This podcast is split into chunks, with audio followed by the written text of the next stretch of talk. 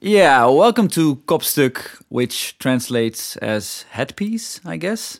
Anyway, it's our podcast in which we interview people uh, whom we admire and from whom we hope to learn something. Our guest for this episode is Ariel Levy, uh, who is part of a whole world that I admire, The New Yorker. And as a subscriber of The New Yorker, you have to pick and choose because every week his magazine arrives with all these interesting articles. And Ariel Levy is one of the writers that I never skip. Her stories are always so interesting.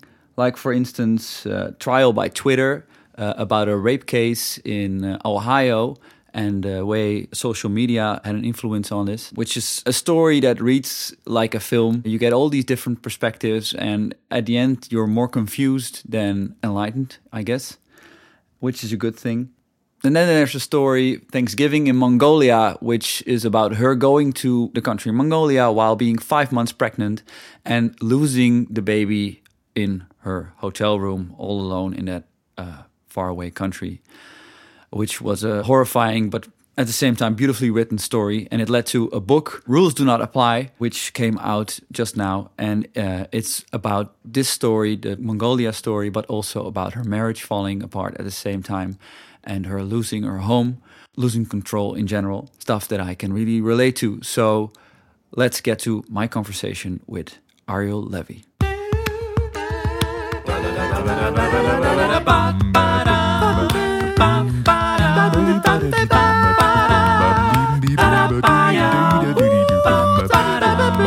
Kopstuk, kopstuk, kopstuk. And I have this love hate relationship that I think everybody has with the New Yorker. That uh, Not I'm- everybody.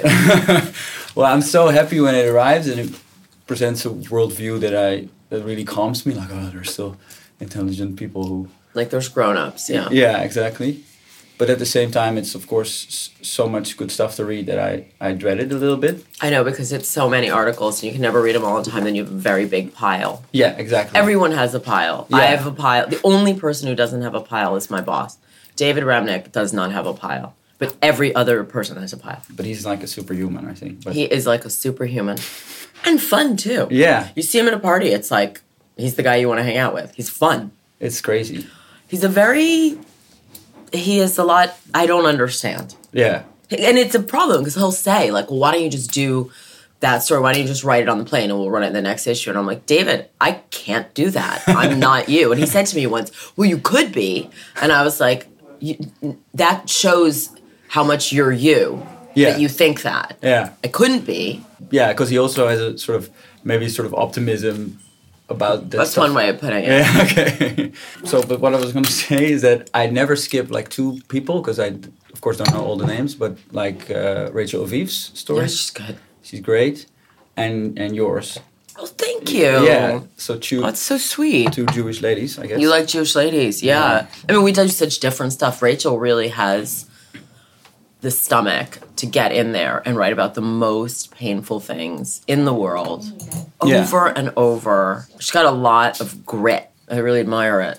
Yeah, but what I like about your stories, and maybe the New Yorker in general, is that you sort of look for nuance. You keep looking for nuance, so that makes it very hard for the reader to to to you know pass judgment on people. So you keep Yeah. reading, and you're like, ah, I hate this guy, and then you're like, no, but he sort of has a point, and especially your piece, uh, trial by Twitter, I really loved because I was like so confused all the time while reading. it. Me too. Yeah, Um, now that you've read this book, I did that story very, very soon after Mongolia. And um, it was so engrossing. Like, it was an upsetting story to do because I was like, you know, a mess. And Ohio, like the part of Ohio where I was doing the reporting in Steubenville in the middle of winter, was very dreary, depressing place. Mm-hmm. I remember my room in Steubenville, like if you looked out the window, you were looking directly at like a kind of burned out. Obviously, somebody had tried to make meth in there and like blew it. It was so dreary, but it was a great story to work on. Like it was like this is insanity. Like you said, it was just like everything you thought was clear. It was like, well, that's not clear. yeah. But and how do you, how do you do it? Is there like How you do it? yeah to find that that that nuance? I mean, You just keep on looking. Yeah. And I mean, also, you know, by the time I did Steubenville, by the time I did this book, I've been working this job for 20 years, you know, and you better learn things.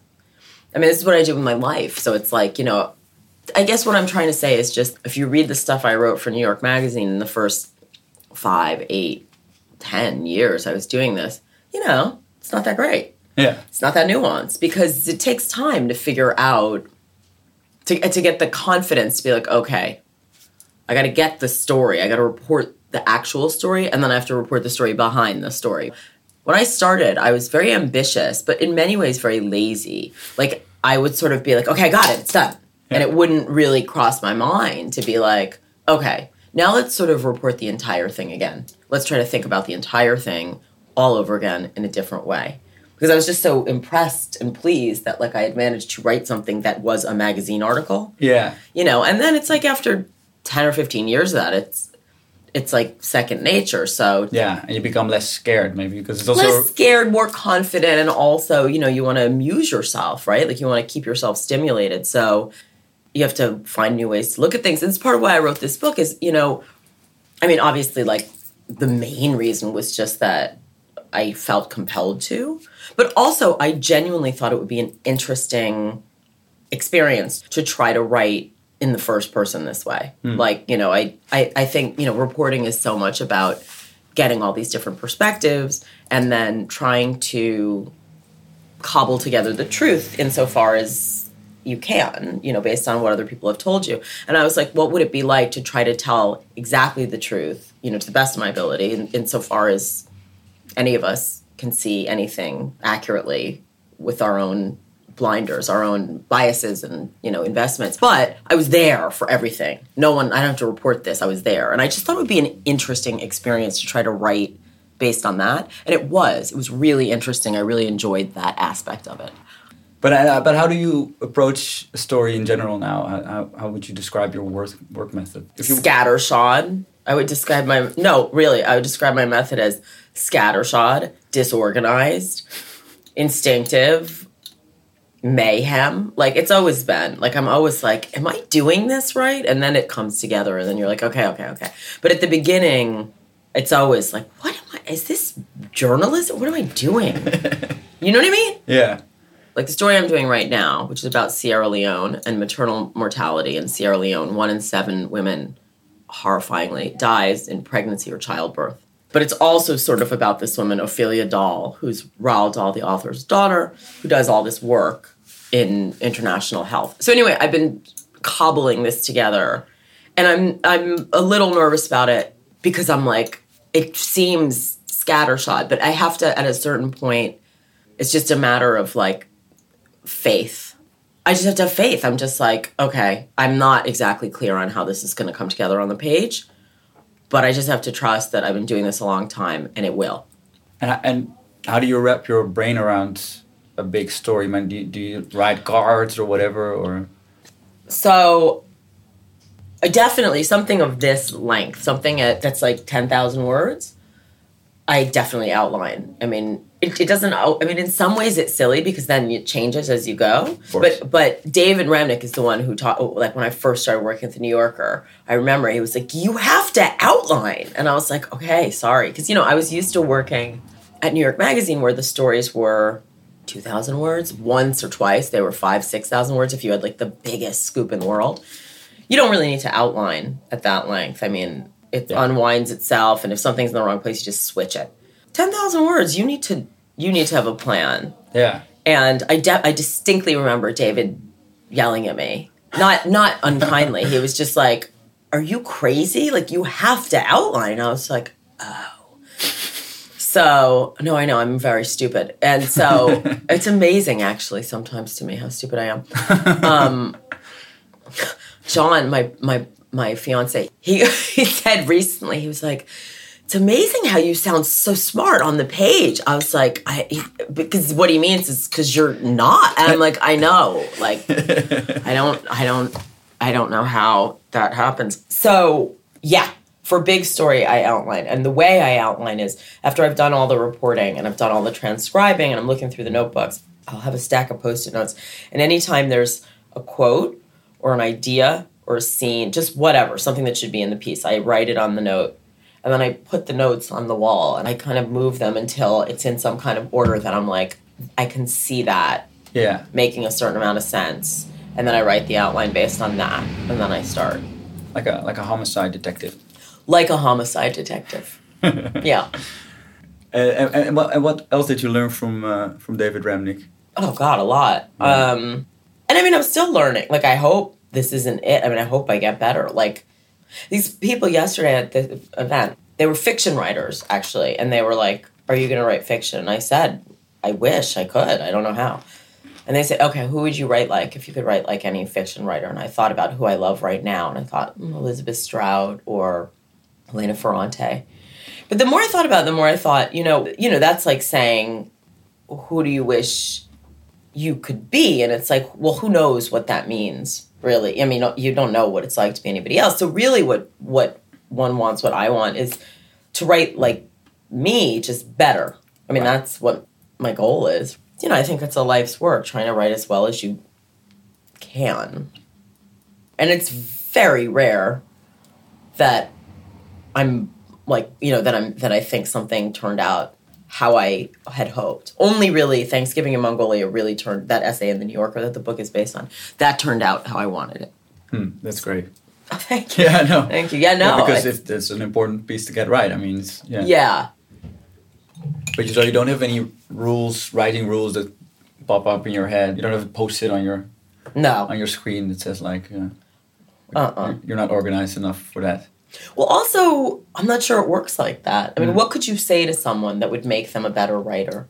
I mean, the only thing you can say is work Yeah, all the time. or write what you know, stuff like that. That that's that's something. Yeah, But but we don't buy that in journalism. right. Yeah. I don't write what I know. I don't know Sierra Leone. I didn't know Steubenville, Ohio. You know, what we write is write what you don't know. Yeah. I often think that that's good. I mean, in, in some cases, like when you're reporting on climate science or medicine, I mean, I keep thinking of science things, but there are some subjects, obviously, where you want an expert. But with many situations, like Steubenville, like the story I did about this woman, Caster Semenya, in South Africa many years ago, Mhm.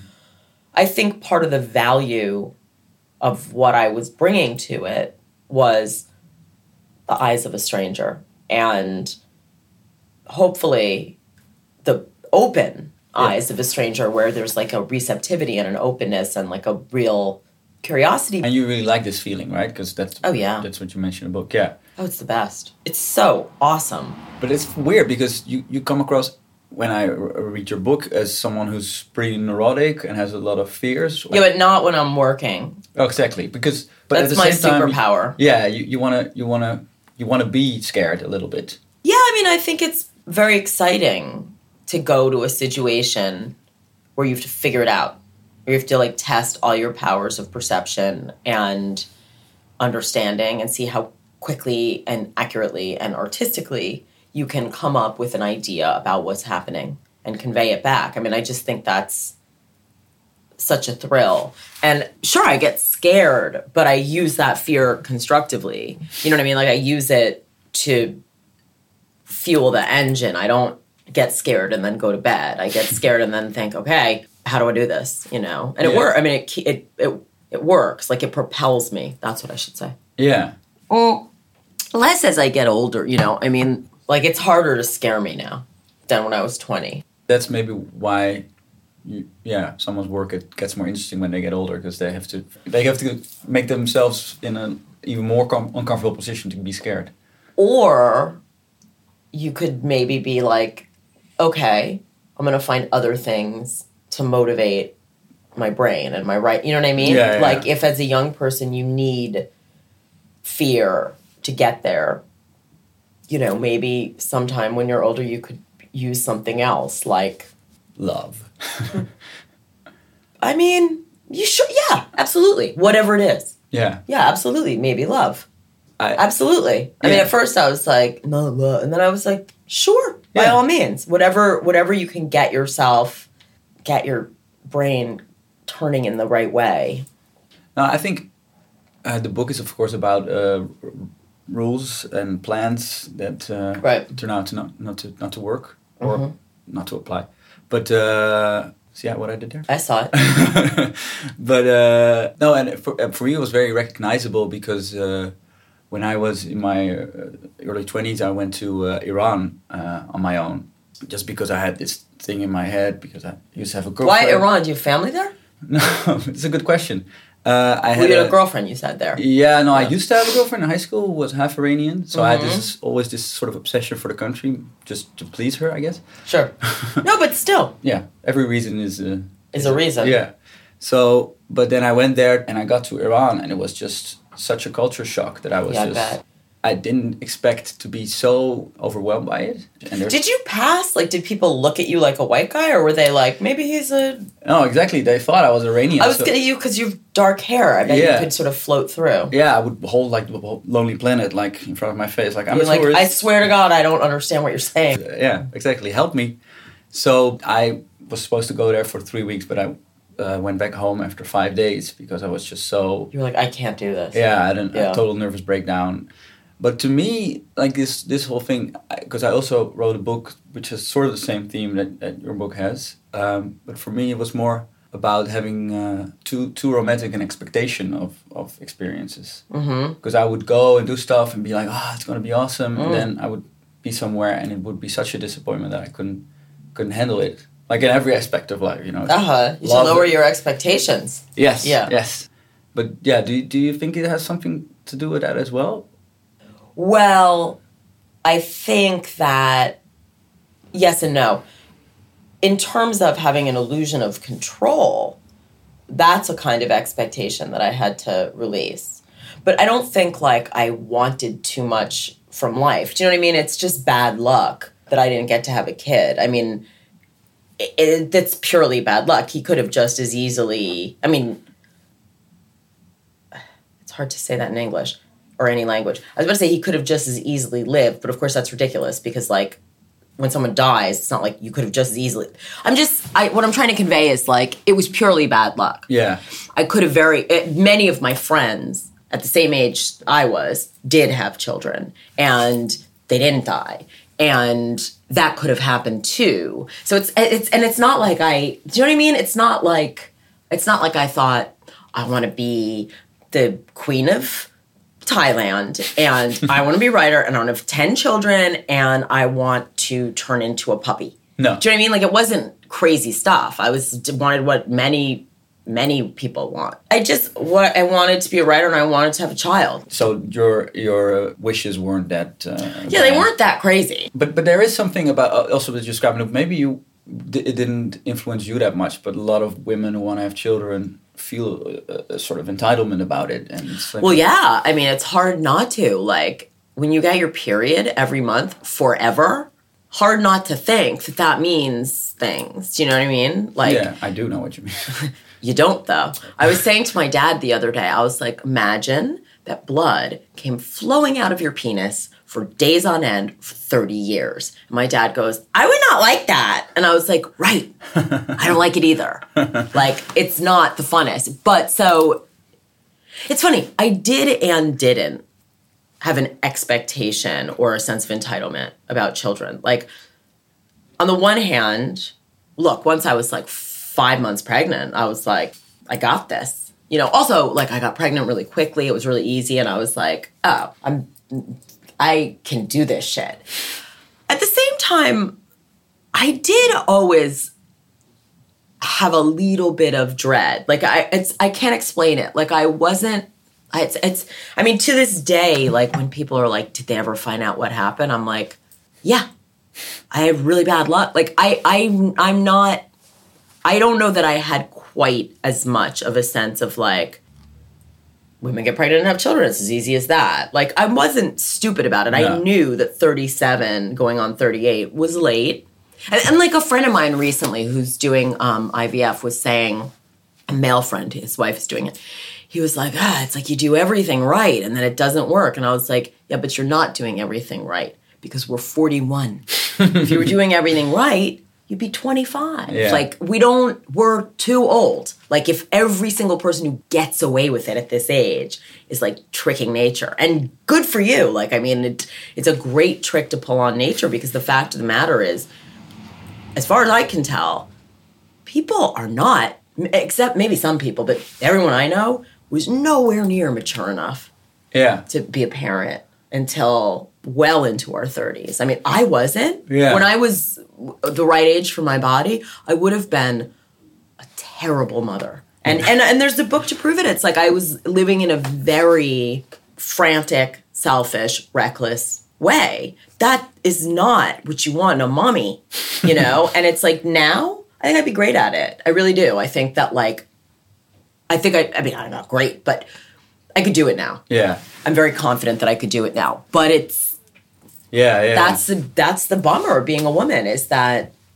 it's not like for you. You can't just do it when you're 41, No, no, no, 42. I know. It's a drag.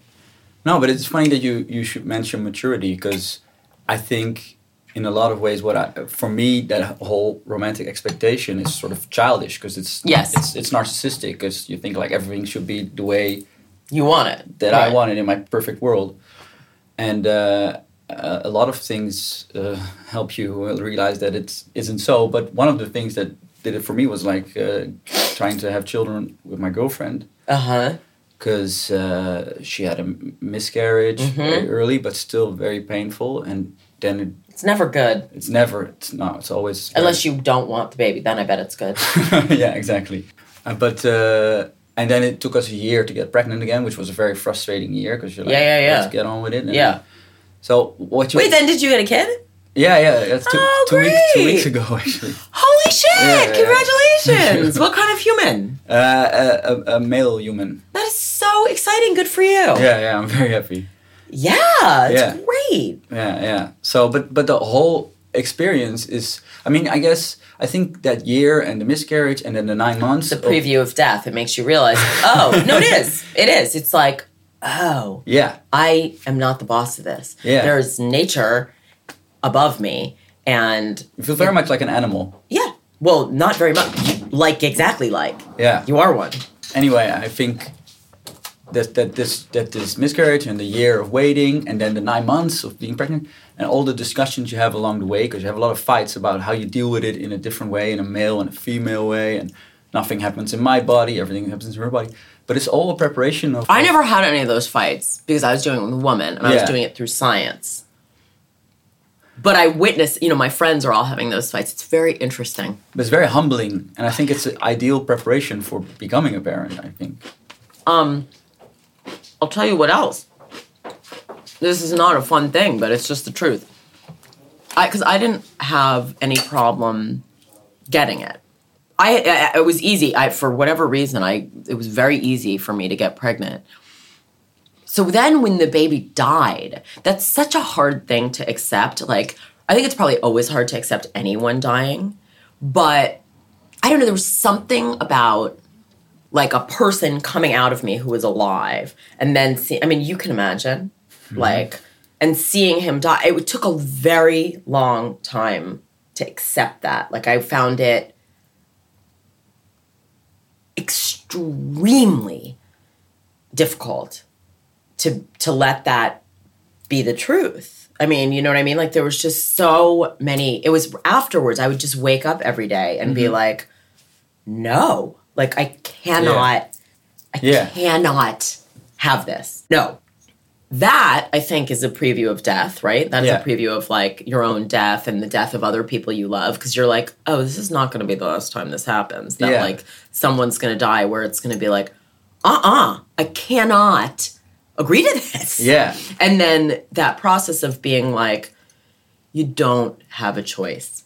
Like a, enough days go by where you wake up and you're like, Mm-mm, no, I don't agree, and doesn't change. And ultimately, you're like, oh God, this is not up to me. This is, I, I can't have this, and I must have this. And that reconciling of something where it's like, it's not it's not acceptable but you must accept it i do think that that is adulthood and i think it's preparation for accepting your own death the death of the people you love and in my case it was also preparation for accepting what i had no idea was going to happen when i was in mongolia which is that i never could get pregnant again i hmm. mean a year i mean it was years years of every kind of science all my money everything. I mean, I did everything I could do physically, financially, emotionally until eventually it was like the same thing where it was like there's absolutely no way I can accept that I'm not having another child who lives.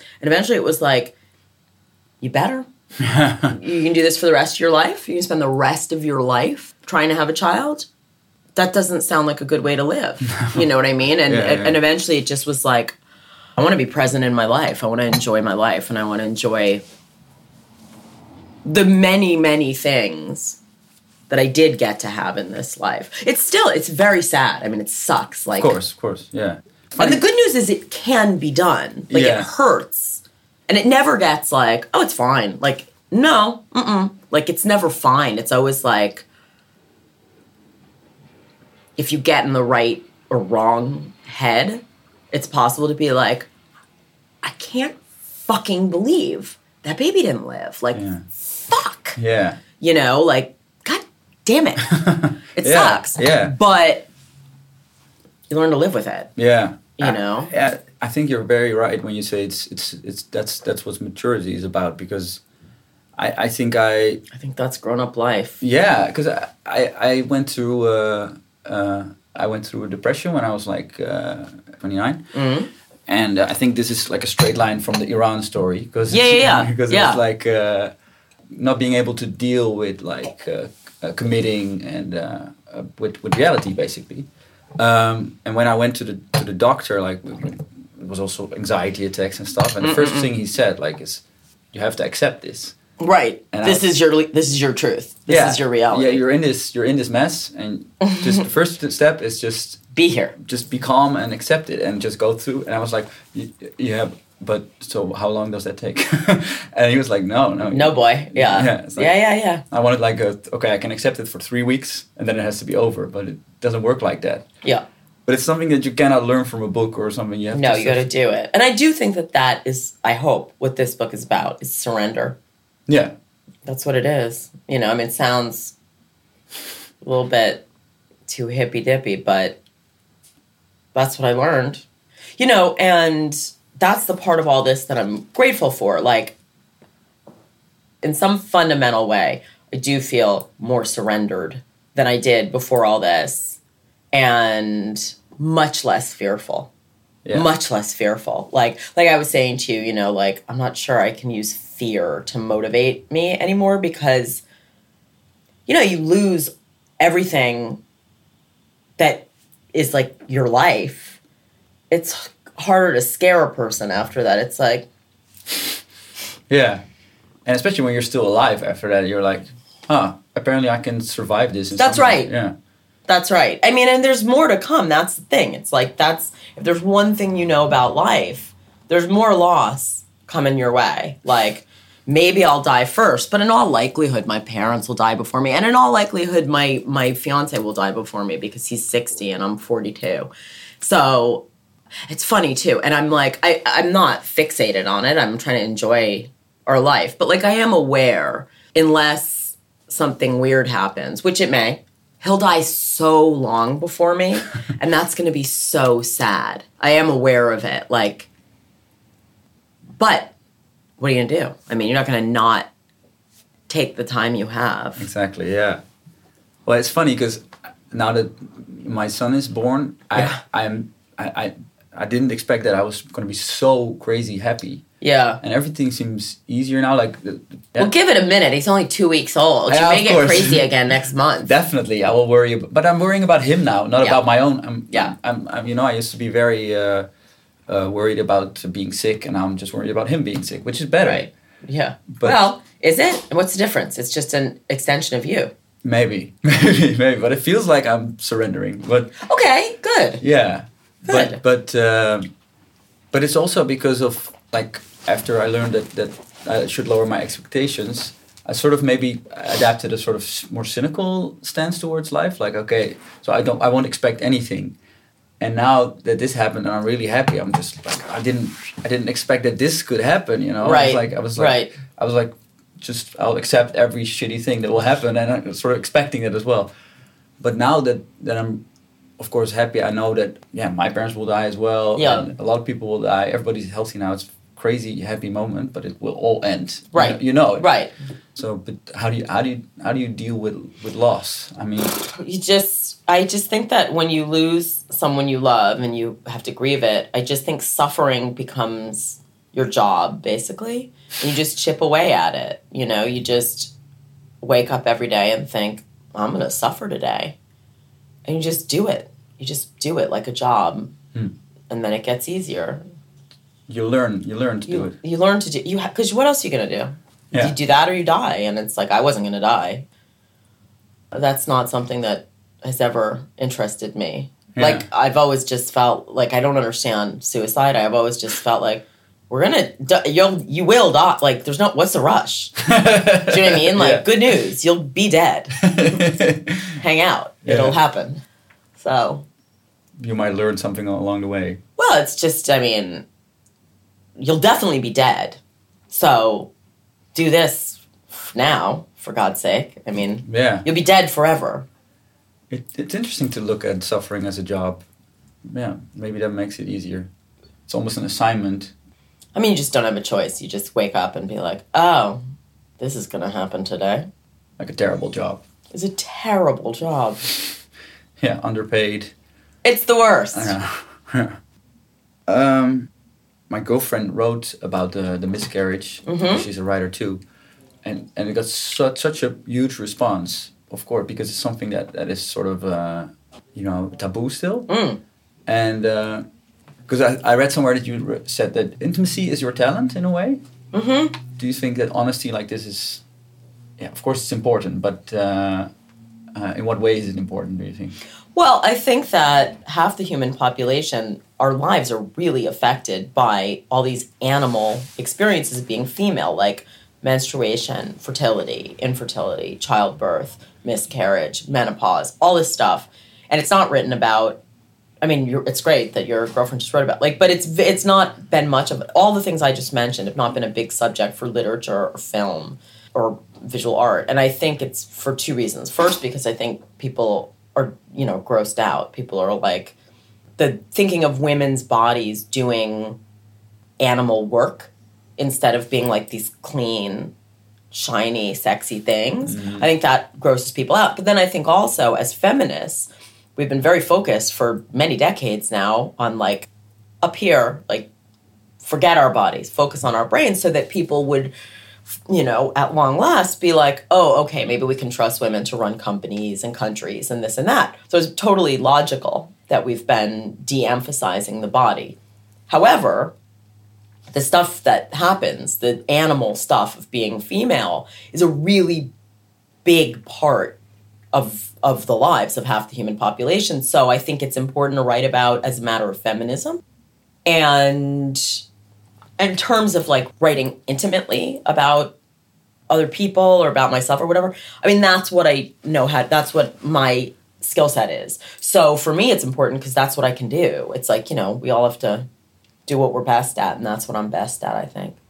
And is that something that you had to fight for at the New Yorker sometimes? Because No, it's what I was hired to do. Yeah, really. Oh yeah. Because I, I sometimes get the sense from like intellectual magazines that they fear personal writing because it's Well, personal writing's another matter Yeah. because first person, I think rightly, David's very skeptical of. And you could read him. He there's an article about me in the New York Times when my book came out in America, and they interviewed David for it, and he talks about this. He talks about how there's too much first person writing. A lot of it's dreck, but then when it when it works, it's just something very special, and it is. It's like when you hit it with first person it has a special potency because it's a direct communication from the person writing to the person reading. But, you know, there's a lot of crappy first person self involvement out there. So I think he's rightly skeptical of it. But in terms of things that are intimate, like profiles that are intimate, no. I- that's not a struggle at all. That's what I was hired to do. yeah, yeah. Okay. No, David wants that. Well, maybe it has something to do with uh, being focused on the head and not on the body because it, that's what you mentioned in the book that you say that the New Yorker doesn't have enough sex in it. I mean, it does now, and also I'm 42 now. When I when I was thinking that, I was 35 or something, and I was much more like obsessed with sex. Yeah. You know, now I'm like, I'm who? ca- I mean, not who cares. It's just not as interesting to me as like a thing to write about. Like the last thing I want to write about anymore is sexuality and people's sexuality. Like I just don't care. Right. Not sex. I'm as interested in having the sex as I always was, but I just don't care to think about it, Yeah. talk about it, analyze it the way I did when I was 35 and I thought it was really interesting. Now I'm much more interested in mortality. Because your Mongolia article, it was like the first and only time I cried over the New Yorker. Oh, thank you. and it was actually really funny because I read like half of it, Mm. and I said to my girlfriend like, "Ah, you should read this article. It's about a very strong woman who just she's, she's pregnant, but she goes to Mongolia despite that. Oh You God. should, you should read it." And so halfway, I, I looked up and she was crying. She was like, "Why did you make me read Was this?" she pregnant when she read it? I think maybe, or she was trying to. Oh. Yeah. So, but yeah. Yeah. You were like, what? Yeah. no, I think a lot of people had the experience reading that where they started reading it thinking it was one thing and then they were just shocked. And that's fine. I mean, I was shocked too. I didn't expect a person to come out at me that night. It was shocking. no, and about honesty and, and like personal writing, because I always thought like honesty is the best uh, policy. Mhm. But uh, you mean in writing or in interaction with someone?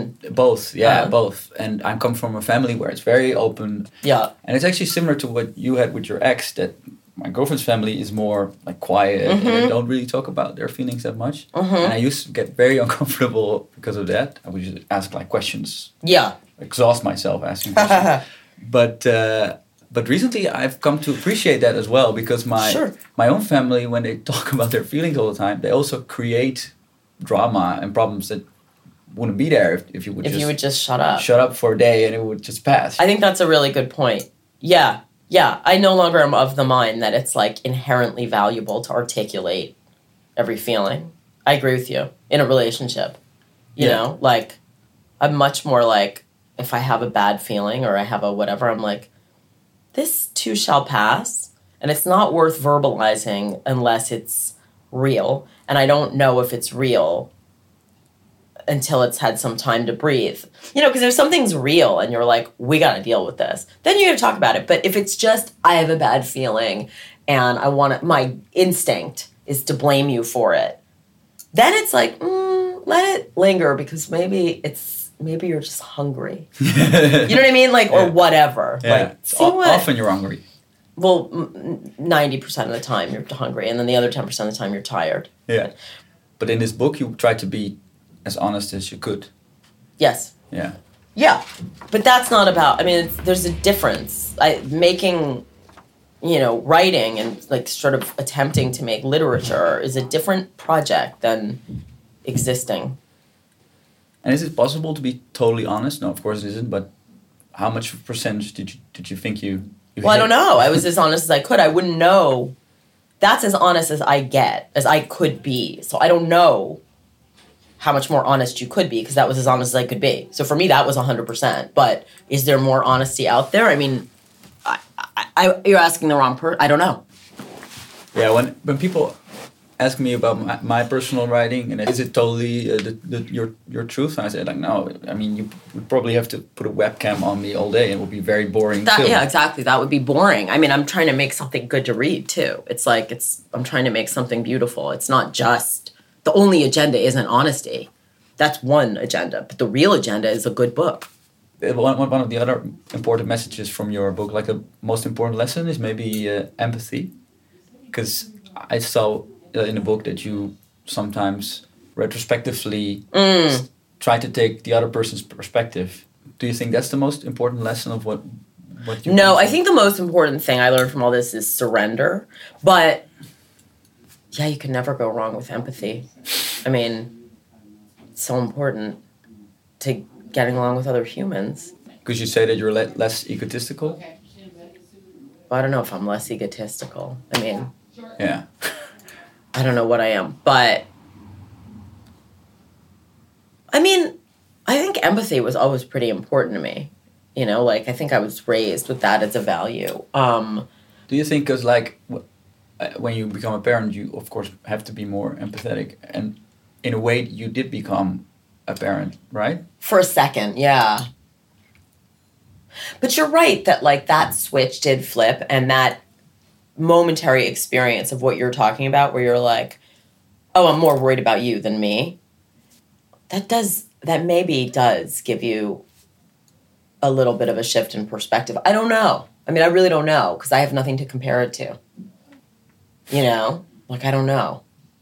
Genuinely. yeah, because you're not a smart person. I'm a smart person, but not. But I'm also an idiot. it's the truth. Well, Yeah. thanks for talking to me. Oh, my pleasure. Thanks for talking to me. Deze aflevering van Kopstuk werd gemaakt en gemonteerd door Rutger Lem. De aflevering werd gemixt in de studio van onze eigen Rob Veugelaars. Onze jingle is gemaakt door cabaretformatie Herman in een bakje geitenkwark. Dank aan onze mediapartners Hart, Hoofd en Vrij Nederland. We hebben nog geen website, maar we zijn wel benieuwd naar wat je van onze afleveringen vindt. Op facebook.com slash kopstukpodcast kun je ons bereiken en je inschrijven voor de nieuwsbrief. Volg ons op Instagram op kopstukpodcast, want daar posten we ongemakkelijke foto's. We maken onze mentorpodcast nu nog op vrijwillige basis, maar we zouden graag gesponsord worden. Neem daarvoor contact met ons op. Of abonneer je op iTunes of Stitcher en geef ons een rating. Dat helpt ook.